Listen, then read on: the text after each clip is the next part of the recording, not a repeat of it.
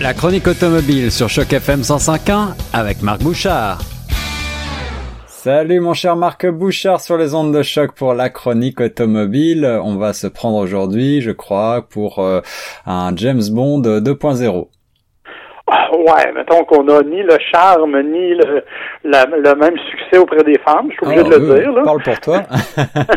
mais, mais on partage un goût pour les martinis, bien que le mien soit shaké ou remué à la cuillère, ça dérange rien. et, et on partage aussi le goût euh, de, des lignes fantastiques de l'Aston Martin. Et euh, c'est une Aston Martin, je disais 2.0 parce que, détro- détrompe-moi si je dis des bêtises, mais c'est la première fois qu'Aston Martin se lance dans le, dans le segment VUS. Oui, ben effectivement. En fait, c'est la tendance. Hein. Euh, bon, on le sait, tous les manufacturiers ont, ont- ont des VUS dans à peu près toutes les gammes. Oui. Et maintenant, même les marques de grand luxe comme Aston Martin euh, se joignent au marché du VUS. Euh, Rappelle-toi, Rolls-Royce a le Cullinan, Bentley a le Bentayga, Lamborghini a l'Urus.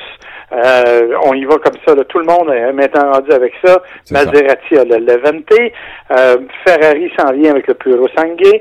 Euh, bref, tout le monde aura son VUS et Aston Martin, évidemment, n'est pas en reste et nous propose le DBX, qui est un véhicule euh, qui, je te dirais, en termes de format, est à peu près l'équivalent du Porsche Cayenne. C'est ça, c'est ça, avec des lignes euh, qui sont peut-être pas révolutionnaires, mais qui sont toujours, à mon goût en tout cas, euh, extraordinaires. Oui, ben effectivement. C'est sûr que euh, par rapport à ce que Aston Martin nous propose habituellement, ben, normalement, les voitures étant ce qu'elles sont, le capot est extrêmement profilé, extrêmement plongé vers l'avant. Mhm. Mais là, on parle d'un VUS, donc les proportions sont différentes. Le capot est un peu plus court. On lui trouve d'ailleurs de côté des ressemblances avec le Porsche, mais c'est bien le seul le seul angle parce que euh, la partie avant, la grille, la fameuse calandre d'Aston Martin, surmontée du logo, là, les, les ailes, euh, c'est clairement Aston.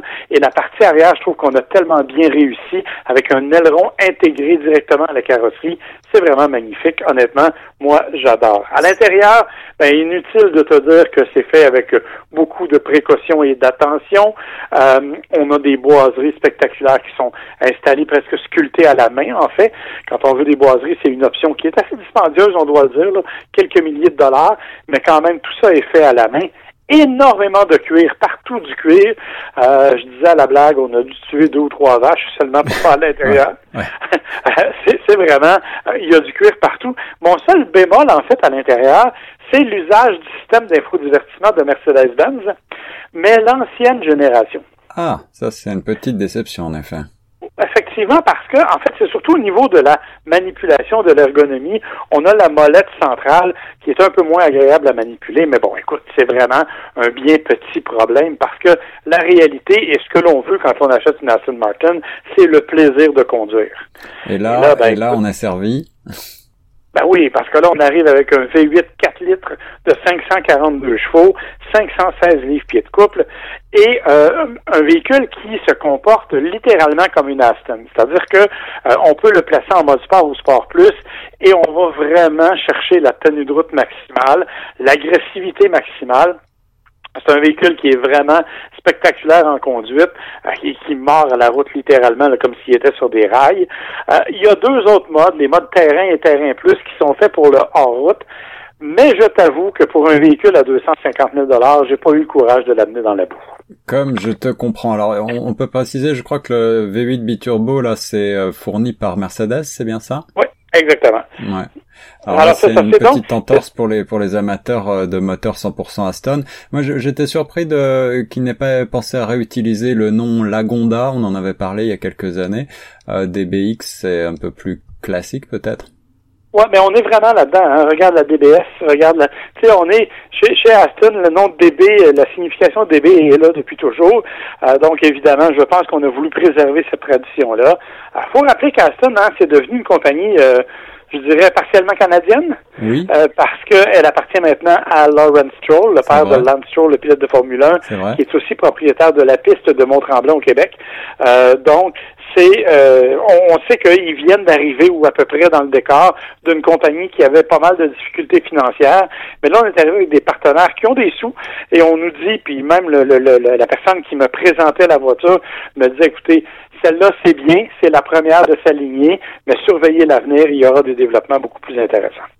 Alors après l'essai euh, d'une Rolls-Royce il y a quelques semaines, maintenant une Aston Martin, j'aime beaucoup que tu nous fasses rêver mon cher Marc, mais on va essayer de retomber sur terre maintenant euh, puisque euh, tu vas nous parler également du Lexus NX que tu as eu la chance de découvrir pas très loin de chez nous à Kingston en Ontario.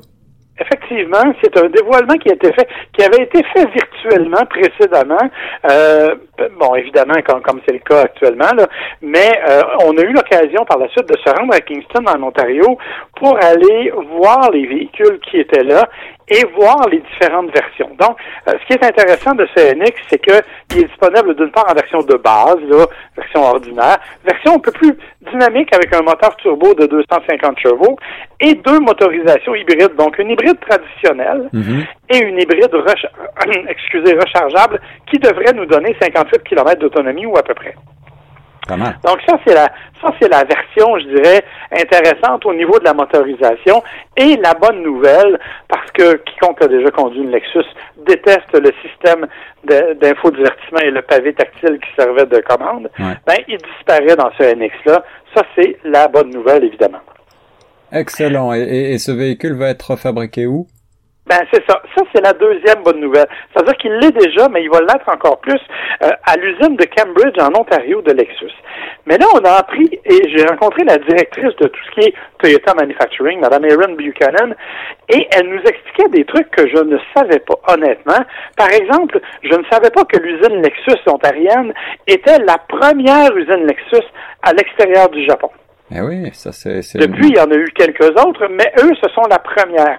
Et on va beaucoup plus loin que ça, puisque elle est classée première au niveau de la qualité d'assemblage, toutes marques confondues en Amérique du Nord, et deuxième au monde, derrière l'usine japonaise de Lexus. Je répète encore une fois, toutes marques confondues toutes marques confondues. Alors c'est c'est vrai que parfois on peut se lamenter de ne pas avoir euh, un blason 100% canadien, mais il faut quand même préciser qu'on sait construire des voitures d'excellente qualité ici au Canada. Oui, et ça, on va encore plus loin que ça, parce que tu vois, euh, parce qu'on a créé ce nouveau Lexus NX, bien sûr, au Japon avec les, les gens de Lexus, on a envoyé des gens de l'usine canadienne sur place hmm. pour aller contribuer au développement de la voiture.